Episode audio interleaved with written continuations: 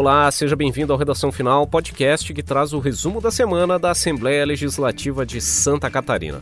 Nós estamos todas as sextas-feiras com um programa novo nas principais plataformas de áudio e também no site do Parlamento Catarinense. Eu sou João Guedes, repórter da Rádio L, e comigo estão a coordenadora da rádio, Suelen Costa. Olá, Suelen. Oi, João. E também o coordenador da TVAL, Adriano Pecas. Seja bem-vindo, Adriano. Obrigado, João. Essa é a edição de número 89 do Redação Final. A gente começa falando da aprovação de novas regras de proteção ao consumidor em Santa Catarina. No segundo bloco, as propostas votadas em plenário sobre a destinação de verbas públicas para a área da cultura. Na terceira parte do programa, a iniciativa que busca combater as longas interrupções nos trabalhos de obras públicas. Vamos em frente.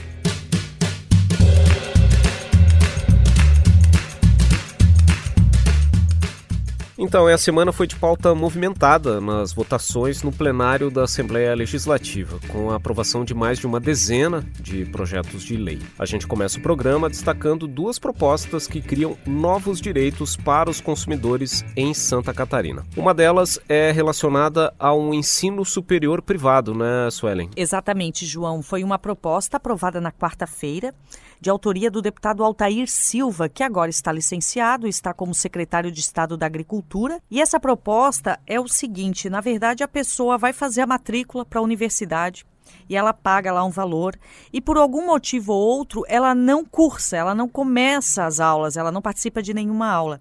Essa proposta prevê que o estudante tem o direito, né, a pessoa que fez a matrícula, que pagou aquele valor, tem o direito de receber o reembolso em até sete dias de 90% do valor. Ou seja, a pessoa só pagará uma multa, digamos assim, de até 10% do valor. Porque acontece que às vezes a pessoa faz a matrícula e por algum motivo desiste e essa matrícula fica perdida, a pessoa não recebe de volta, né? Fica lá.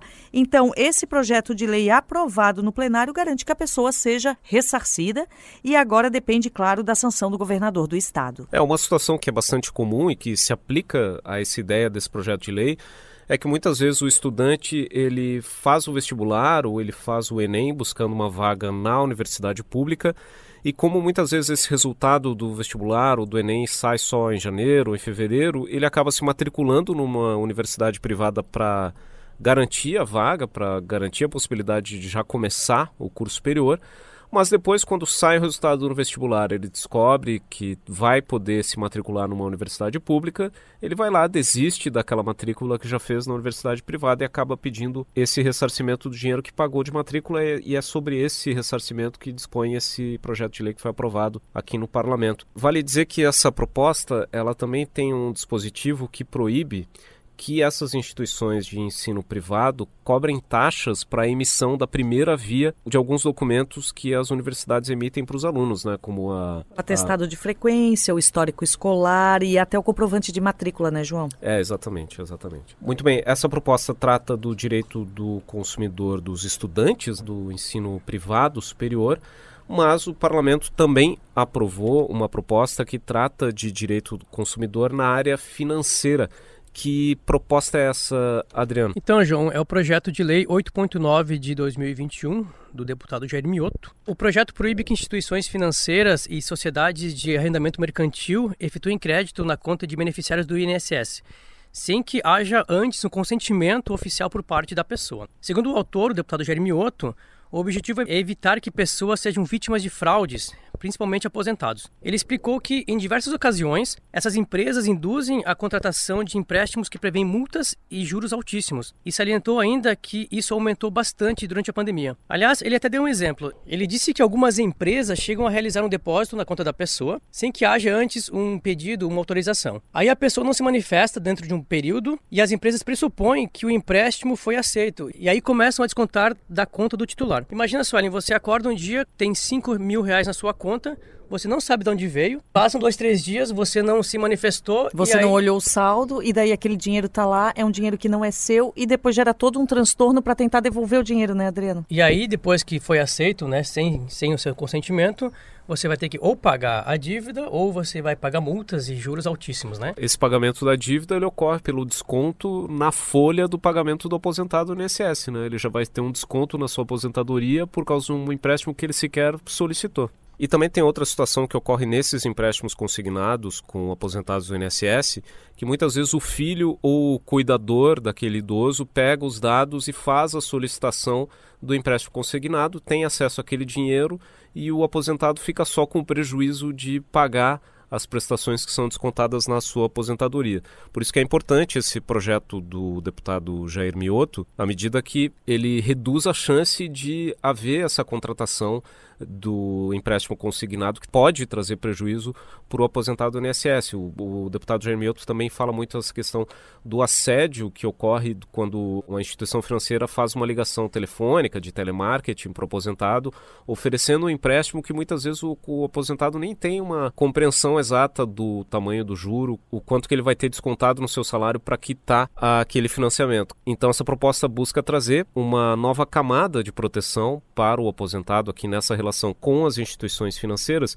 e foi justamente sobre isso que o deputado Jair Mioto falou no plenário aqui da casa depois da aprovação dessa proposta. Vamos ouvir o que ele disse. É um absurdo o que está acontecendo a partir da pandemia, depósitos sendo feitos nas contas das pessoas sem que tenham sido solicitados, privacidade das contas bancárias aí é, violadas talvez esse projeto nem precisasse existir, mas é para resguardar aí, principalmente os nossos aposentados. Bom, e outro projeto que foi aprovado nessa última semana aqui na Assembleia Legislativa é uma proposta do Poder Executivo que tem uma premissa bastante simples. Ela trata do trabalho voluntário em apoio ao Corpo de Bombeiros Militar no estado de Santa Catarina. Uh, aqui no estado, esses voluntários, essas pessoas que prestam apoio ao Corpo de Bombeiros Militar, são conhecidos como bombeiros comunitários. Acontece que a legislação aqui aqui do Estado, ela previa a atuação desses voluntários apenas em serviços de urgência, né? atendimento pré-hospitalar, no combate a incêndio, na busca e salvamento em apoio ao Corpo de Bombeiros. Então, o governo do Estado acabou uh, enviando aqui para a Assembleia Legislativa uma proposta que faz um ajuste nessa legislação para permitir que esses voluntários atuem também em programas e projetos sociais desenvolvidos pelo Corpo de Bombeiros Militar. Então a proposta tem uma premissa bastante simples. Ela prevê que esses voluntários do Corpo de Bombeiros Militar, eles não atuem apenas nas operações emergenciais, que eles possam também colaborar nos programas e projetos sociais do Corpo de Bombeiros Militar. Essa proposta é de autoria do governo do estado, também foi aprovada aqui nessa semana na Assembleia Legislativa e exemplo das demais matérias que nós comentamos agora no primeiro bloco, todas seguem para a sanção do do governador para poder virar lei estadual aqui em Santa Catarina. E esse foi o primeiro bloco do Redação Final. Na segunda parte do programa, a gente fala das propostas aprovadas com novas regras para aplicação de recursos públicos na área da cultura em Santa Catarina.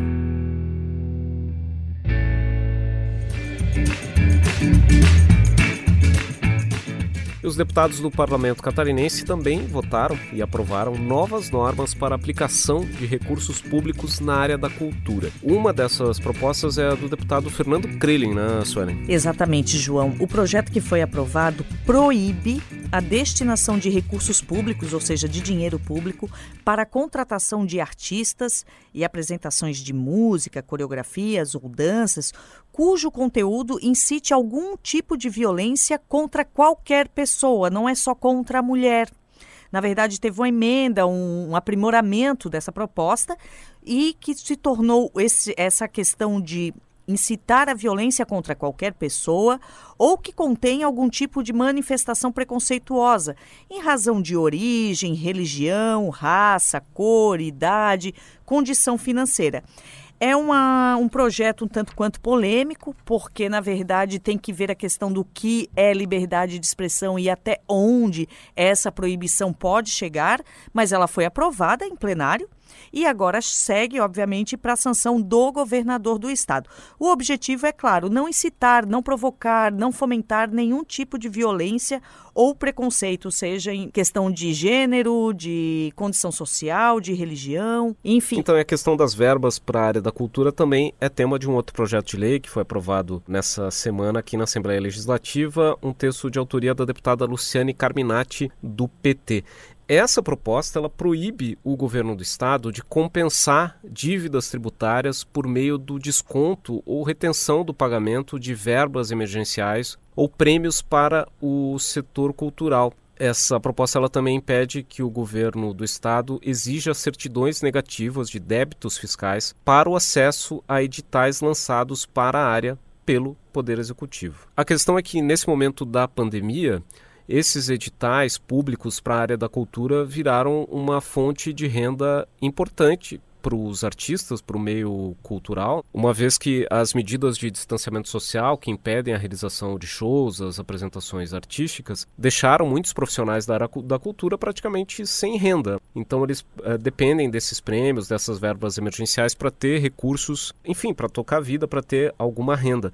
Acontece que muitas vezes o governo estadual, na hora de fazer esse pagamento, ele acaba verificando se a pessoa tem alguma dívida de imposto e faz esse desconto. A deputada Luciane Carminati apresentou esse projeto para que esse desconto não ocorra neste momento da pandemia. Enquanto uh, vive-se esse momento excepcional, o Estado não poderá fazer esse desconto de eventuais dívidas de impostos na hora de pagar essas verbas para os artistas contemplados por essas verbas emergenciais ou por esses prêmios culturais públicos. Essa proposta da deputada Luciane Carminati foi motivada pela pandemia do novo coronavírus e essa epidemia também é o motivo de uma outra proposta que foi aprovada nessa semana, de autoria do deputado Gessé Lopes. O que diz essa iniciativa, Adriano? Então, João, a proposta reconhece os cursos profissionalizantes e cursos técnicos como serviços essenciais em Santa Catarina, não somente agora durante a pandemia de Covid-19, mas também durante situações de emergência em saúde pública, em epidemias ou pandemias de outras doenças, por exemplo. Ah, vale lembrar também que escolas de idiomas também fazem parte dessa nova lei que permite que os estabelecimentos estejam abertos durante a pandemia. O projeto agora segue para a sanção do governador Carlos Moisés. Bom, e essa questão da possibilidade de funcionamento de atividades econômicas também foi tema de um outro projeto de lei aprovado nessa semana aqui na Assembleia Legislativa uma proposta do deputado Nilson Berlanda, do PL, que autoriza o funcionamento dos parques de diversões em Santa Catarina durante o período da pandemia de Covid-19. Essa proposição, ao mesmo tempo que ela permite que esses estabelecimentos funcionem, ela condiciona a abertura dos parques ao cumprimento de regras sanitárias e de segurança a serem elaboradas pelo governo do estado de Santa Catarina. Na justificativa da proposição, o deputado Nilson Berlanda, ele traz uma alegação de que a sobrevivência das empresas desse setor, muitas vezes são empresas familiares, depende do faturamento de bilheteria, ou seja, da entrada de público nesses locais. Ele também pondera que esses parques de diversões, eles funcionam a céu aberto. Então, seria um local mais seguro para a circulação de pessoas do que outros locais fechados que hoje já podem funcionar e há um espaçamento natural já entre muitos brinquedos nos parques de diversões por uma questão de segurança que independe da existência da pandemia. E ele também acrescenta que essas normas sanitárias que o Estado pode impor aos parques de diversões podem contemplar também a limitação de público, prevendo o número de pessoas que pode estar simultaneamente dentro desses parques. Essa proposta, a exemplo das demais que nós falamos agora no segundo bloco, ainda precisa da sanção do governador Carlos Moisés para virar uma lei estadual aqui em Santa Catarina. E o segundo bloco do Redação Final fica por aqui. Na terceira parte do programa, a gente fala da medida aprovada para agilizar a retomada de obras públicas paralisadas no estado de Santa Catarina.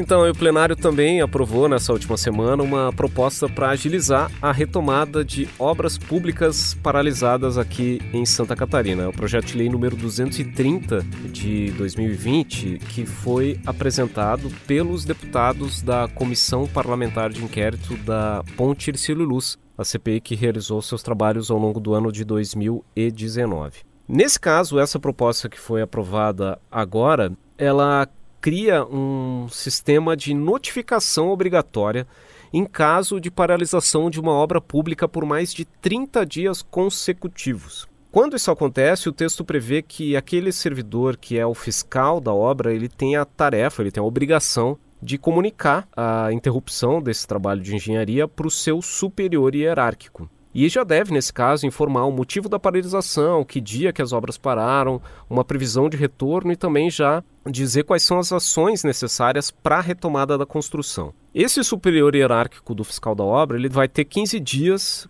para confirmar a regularidade dessa informação e depois comunicar que há essa obra parada para o secretário que contratou esse projeto. E esse secretário, por sua vez, vai ter o dever de informar que existe uma obra parada para a Assembleia Legislativa, para o Ministério Público e para o Tribunal de Contas. O objetivo dessa proposta é combater a demora na tomada de decisões no governo do estado em relação a obras públicas interrompidas.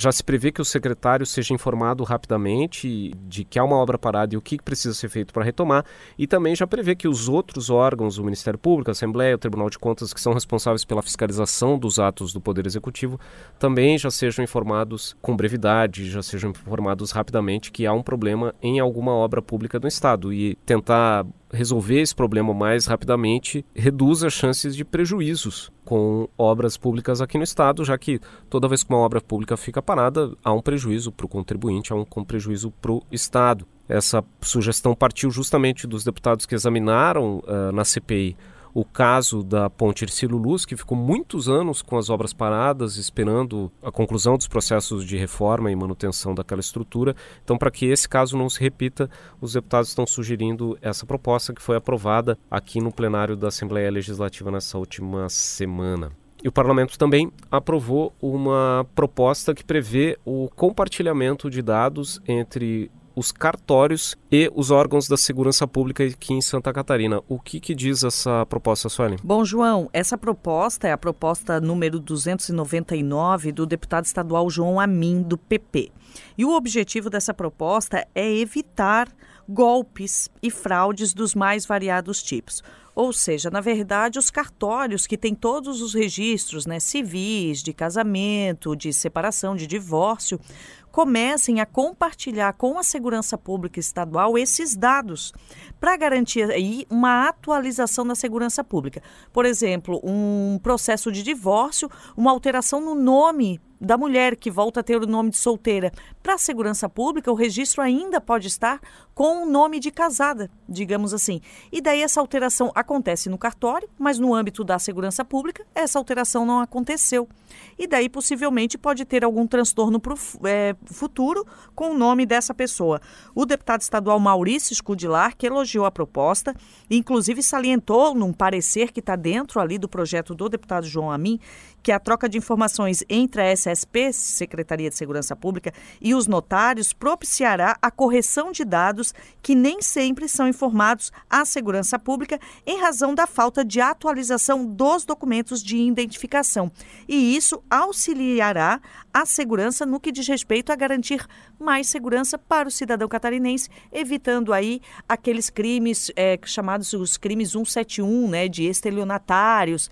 Então é uma forma de novo de garantir, de blindar um pouco mais a população catarinense diante dessas possíveis fraudes. É uma medida de inteligência né, na área da segurança pública. Essa proposta também, exemplo da iniciativa relacionada às obras públicas, precisa ainda da sanção do governador para virar mais uma lei estadual aqui em Santa Catarina. Outro destaque da semana aqui na Assembleia Legislativa foi um projeto de lei que chegou aqui para o Legislativo, enviado pelo governo do Estado. É uma proposta para ampliar o acesso à internet no campo aqui em Santa Catarina, né, Adriano? Então, João, na última quarta-feira, dia 23, o presidente da Assembleia, o deputado Mauro de Nadal, recebeu um projeto de lei que prevê ações para implantação de internet de fibra óptica no meio rural do estado. O projeto foi entregue pelo secretário de Estado de Agricultura, da Pesca e Desenvolvimento Rural, o deputado licenciado Altair Silva. Segundo o projeto, a intenção do governo do estado é investir 50 milhões de reais e cobrir boa parte dos municípios com fibra óptica. Na ocasião, o presidente da Assembleia disse que o projeto é importante, pois leva tecnologia, oportunidades e modernidade ao campo. Ele afirmou ainda que o parlamento dará atenção especial à matéria, a qual deve iniciar a tramitação nos próximos dias. É, a gente inclusive pegou uma palavra do presidente Mauro de Nadal falando sobre isso. Ele disse que essa iniciativa pode representar novas oportunidades para as famílias rurais aqui em Santa Catarina. É um projeto importantíssimo porque ele leva é, oportunidades é, para o campo, oportunidades para as famílias de agricultores, que são muitas e bem significativas aqui no território catarinense. Levando essas oportunidades, o agricultor lá de dentro de sua residência, ele conecta-se com o mundo e, acima de tudo, também com todas as tecnologias que hoje o governo do estado de Santa Catarina oferece ao cidadão catarinense. Então é importante é, porque leva desenvolvimento para a área rural. A gente também conversou com o secretário Altair Silva, que também é deputado licenciado, que ele falou que a expectativa é de que essa iniciativa possa trazer uma maior integração tecnológica para o agronegócio catarinense. É um importante passo para que o filho do produtor possa fazer cursos online, para que a propriedade rural possa emitir o GTA, notas fiscais online, e que também é, possa a, a aplicar a agricultura 4.0 de automação através da internet. Por isso é um importante passo para o desenvolvimento social e Econômico de Santa Catarina. Bom, esse foi o secretário de Estado da Agricultura, Altair Silva, que apresentou essa proposta que prevê, na prática, o compartilhamento das estruturas das concessionárias de distribuição de energia com essas empresas de telecomunicação. A ideia é de que as empresas de internet possam usar os postes da distribuição de energia para passar os cabos de fibra ótica. Para baratear todo esse sistema de implantação da internet no campo, a ideia é que as empresas de energia não cobrem nenhuma taxa das empresas de telecomunicação pelo uso dos postes. Em troca, as empresas de comunicação vão oferecer o acesso gratuito à internet para as empresas de distribuição de energia. As propostas está começando a tramitar aqui na Assembleia Legislativa, deve ainda passar pelas comissões para depois seguir para a votação em plenário. Bom, e você pode saber mais sobre a tramitação desse projeto de lei e outros que estão sendo analisados aqui na casa pelos nossos perfis nas redes sociais nas nossas páginas, nas principais plataformas, você também pode opinar sobre as propostas que os deputados estão analisando aqui na Assembleia Legislativa. É o caso de uma postagem que nós publicamos na quinta-feira, dia 24 de junho, no Facebook e no Instagram, pedindo a opinião dos catarinenses sobre o projeto de lei número 422 de 2019 do deputado Jair Mioto. É uma proposta que prevê a instalação de câmeras de monitoramento de segurança nas creches e nas escolas públicas estaduais, tanto nas áreas de convivência nas escolas como nas próprias salas de aula, com o objetivo de coibir agressões dos alunos contra os professores e também dos professores contra os alunos. Você pode acessar essa postagem e colocar ali sua opinião sobre essa iniciativa do deputado Jair Mioto no facebook.com barra Assembleia SC. Nós estamos no Twitter e no Instagram, no arroba Assembleia SC e o Parlamento Catarinense também tem um canal no YouTube, youtube.com barra Assembleia SC. E você ainda pode interagir conosco pelo telefone celular por meio do aplicativo WhatsApp. Basta mandar a palavra palavra sim para o número de telefone 48 99960 1127. Você receberá também, por meio do seu WhatsApp, informações de projetos que foram aprovados e das principais discussões do Parlamento Estadual. E esse foi o Redação Final, podcast da Assembleia Legislativa de Santa Catarina. Nós estamos toda semana nos tocadores de áudio como Spotify, Google Podcasts e Apple Podcasts e também no site radio.alesc.sc.gov.br. Programa gravado no estúdio da Rádio da Assembleia Legislativa, em Florianópolis, comigo, João Guedes, repórter da Rádio L, com a coordenadora da rádio, Suelen Costa, e com o coordenador da TVA, Adriano Piecas. A edição de áudio foi de João Machado Pacheco Neto e Mário Pacheco. Até a próxima.